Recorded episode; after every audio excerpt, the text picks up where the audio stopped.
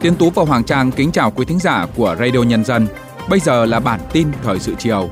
Bản tin chiều nay thứ hai ngày 15 tháng 1 sẽ có những nội dung chính sau đây. Tổng Bí thư Nguyễn Phú Trọng dự khai mạc kỳ họp bất thường lần thứ 5 Quốc hội khóa 15. Các khoản vay mua xây nhà sắp được giảm hệ số rủi ro. Người lao động có thể đi chợ Tết công đoàn online từ hôm nay. Năm 2024 sẽ phá kỷ lục nắng nóng năm 2023. Sau đây là nội dung chi tiết. Sáng nay 15 tháng 1 tại nhà Quốc hội, Quốc hội khóa 15 đã khai mạc trọng thể phiên họp bất thường lần thứ 5 dưới sự chủ trì của Chủ tịch Quốc hội Vương Đình Huệ.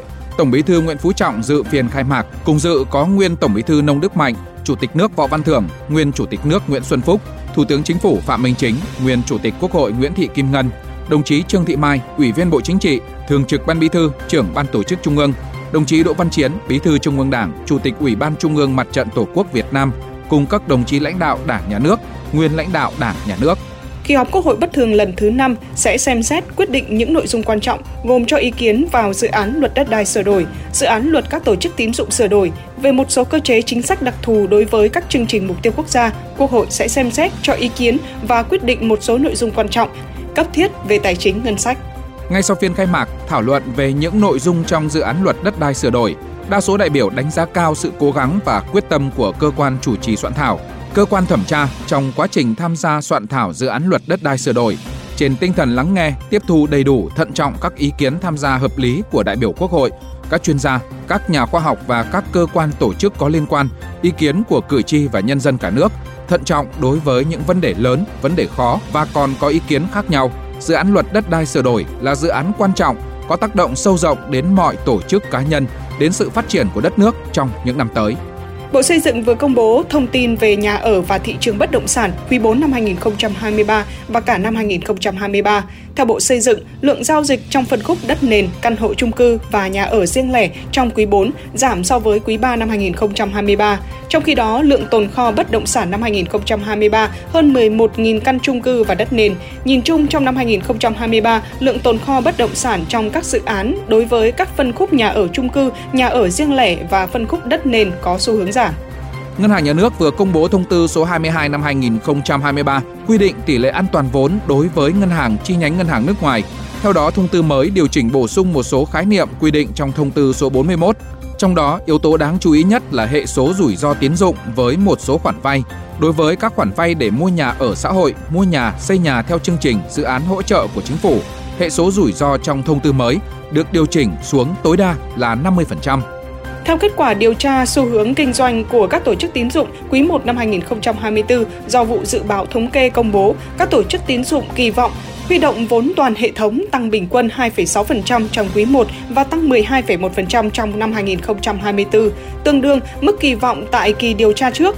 Bên cạnh đó, dư nợ tín dụng của hệ thống ngân hàng được dự báo tăng 4,4% trong quý 1 năm 2024 và tăng 14,2% trong năm 2024. Tồn kho ở các thị trường lớn như Mỹ, EU giảm dần là tín hiệu cho thấy thị trường của ngành dệt may Việt Nam sẽ khởi sắc hơn trong năm 2024. Khách hàng quốc tế đặt hàng may mặc và giày dép từ Việt Nam đã thông báo cho các đơn vị sản xuất về việc chuẩn bị đón lượng đơn hàng lớn hơn trong năm nay. Các đơn vị sản xuất cho biết, khách hàng lại đặt đơn nhỏ hoặc đơn giao gấp nhiều hơn thay vì kế hoạch nhập hàng từ 6 đến 12 tháng như trước. Căn cứ triển vọng phục hồi kinh tế thế giới cùng dự báo tình hình kinh tế Việt Nam, Hiệp hội Dệt may Việt Nam đưa ra mục tiêu kim ngạch xuất khẩu dệt may năm 2024 đạt 44 tỷ đô la Mỹ, tăng 9,2% so với năm 2023. Tổng Liên đoàn Lao động Việt Nam cho biết từ 0 giờ hôm nay ngày 15 tháng 1 đến 24 giờ ngày 7 tháng 2, chương trình chợ Tết Công đoàn 2024 được tổ chức qua các sàn thương mại điện tử như Tiki, Shopee.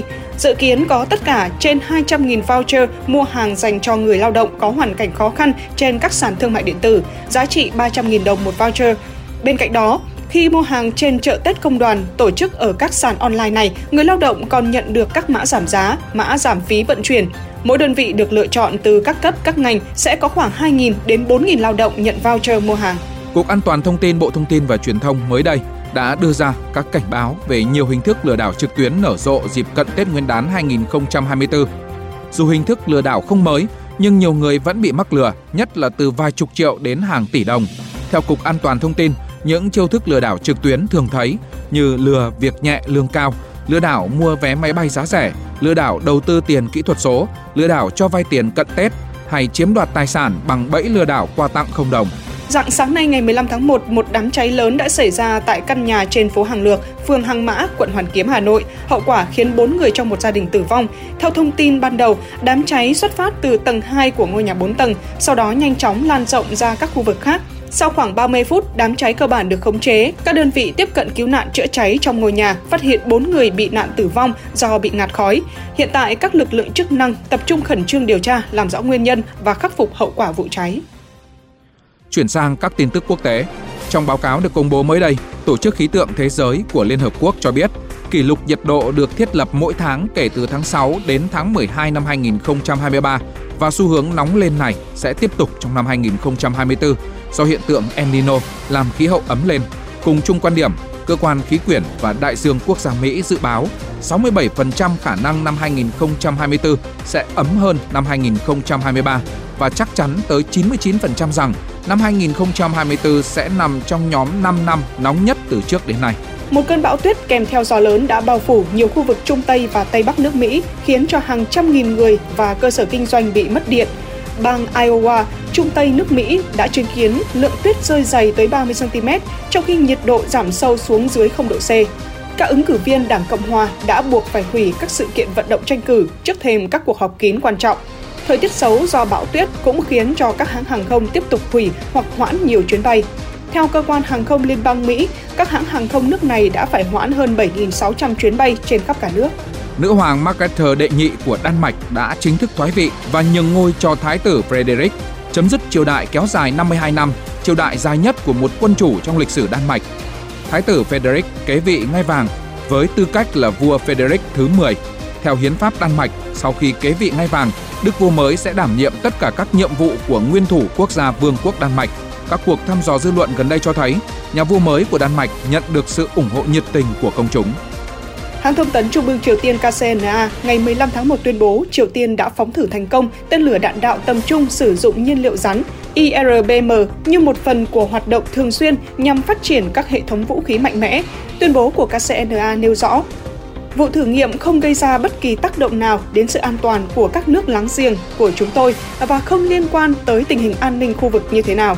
Đây là vụ phóng tên lửa đầu tiên của Triều Tiên kể từ khi phóng tên lửa đạn đạo liên lục địa sử dụng nhiên liệu rắn vào hôm 18 tháng 12.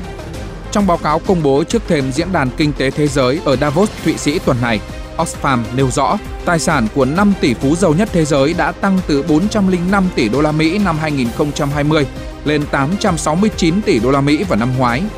Trái lại, trong giai đoạn đó, gần 5 tỷ người trên toàn thế giới trở nên nghèo hơn. Theo Oxfam, tổng tài sản của tất cả các tỷ phú trên thế giới đã tăng thêm 3,3 nghìn tỷ đô la Mỹ, tương đương 34% kể từ năm 2020. Đối với riêng 5 tỷ phú giàu nhất thế giới, tốc độ tăng tài sản của họ đã gấp 3 lần so với tỷ lệ lạm phát. Trong cuộc trả lời phỏng vấn tại Washington, Mỹ, trước thêm lên đường đến Davos, Thụy Sĩ để tham dự Diễn đàn Kinh tế Thế giới WEF 2024, Tổng Giám đốc Quỹ tiền tệ quốc tế IMF cho biết tính chung gần 40% việc làm trên toàn cầu sẽ chịu tác động của AI, trong đó các nền kinh tế phát triển và một số thị trường mới nổi sẽ chứng kiến 60% việc làm bị ảnh hưởng. Báo cáo của IMF cũng nêu rõ 50% trong số các việc làm chịu ảnh hưởng của AI sẽ bị tác động tiêu cực, trong khi số còn lại có thể thực sự được hưởng lợi từ sự cải thiện trong năng suất lao động nhờ AI.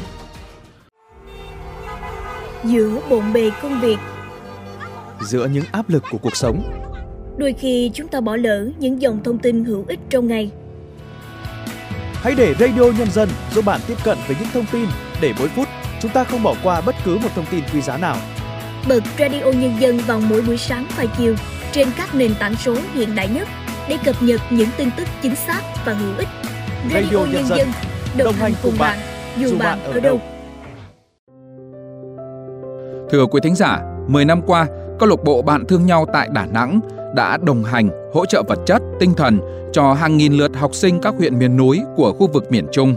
Và để tạo thêm động lực cho các em trong quá trình học tập, câu lạc bộ đã triển khai chương trình Bạn nhỏ vùng cao xuống phố, đưa các em học sinh có hoàn cảnh khó khăn tiếp cận với thành phố hiện đại và trải nghiệm những việc mà các em chưa từng được thấy, chưa từng được làm trước đây.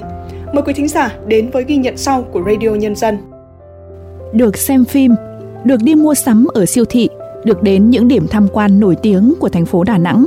Và điều đặc biệt nhất trong chuyến đi này của em Arat Thị Kim Pha, sống tại huyện Đông Giang, tỉnh Quảng Nam, đó là được đến thăm nhà sàn Bác Hồ ở thành phố Đà Nẵng. Có lẽ đối với cô bé học sinh lớp 3 ở huyện miền núi Đông Giang này, đây là chuyến đi đáng nhớ nhất trong suốt cuộc đời. Con rất hạnh phúc vì được đi Đà Nẵng, đi xem phim, đi biển, đi khu vui chơi và con sướng đám là con ngoan, là cháu ngoan của bác Hồ. Cũng như Kim Pha, gần 60 em học sinh có hoàn cảnh khó khăn của các huyện miền núi tỉnh Quảng Nam và Quảng Ngãi đã được thăm thành phố Đà Nẵng thông qua chương trình Bạn nhỏ vùng cao xuống phố. Tham gia chương trình lần này, các em đã được vui chơi, mua sắm ở các siêu thị lớn, tham gia trò chơi ở bãi biển và tận hưởng không khí Tết nhộn nhịp tại thành phố Đà Nẵng. Em A Lăng Thị Yến Linh và em Hồ Văn Kỳ phấn khởi cho biết. Lần đầu tiên con đi lựa đồ ở siêu thị rất là vui. Con ở đây uh, mua uh, chúng Đà Nẵng mua mua đồ Tết thật là thoải mái. Theo chị Nguyễn Thị Xuân Hằng, bạn nhỏ vùng cao xuống phố là chương trình do câu lạc bộ Bạn thương nhau thành phố Đà Nẵng thực hiện. Chương trình nằm trong khuôn khổ dự án Đi học trên núi, hướng đến hỗ trợ các em nhỏ có hoàn cảnh khó khăn, mồ côi hoặc không sống cùng với cha mẹ, chịu khó vươn lên trong học tập. Việc đưa các em xuống núi tiếp cận với sự tiện nghi hiện đại nhằm giúp các em có thêm động lực để đến trường, xây dựng, phát triển quê hương.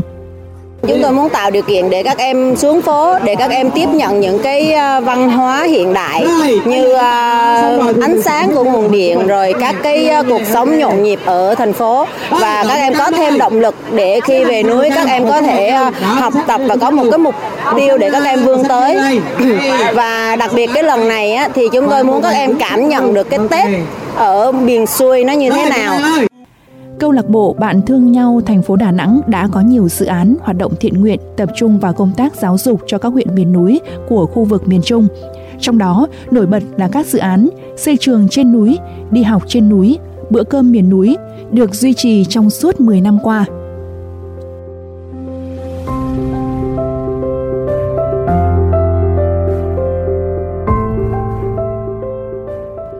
Ghi nhận vừa rồi đã kết thúc bản tin thời sự chiều nay của Radio Nhân dân. Kính chào tạm biệt và hẹn gặp lại trong các bản tin tiếp theo.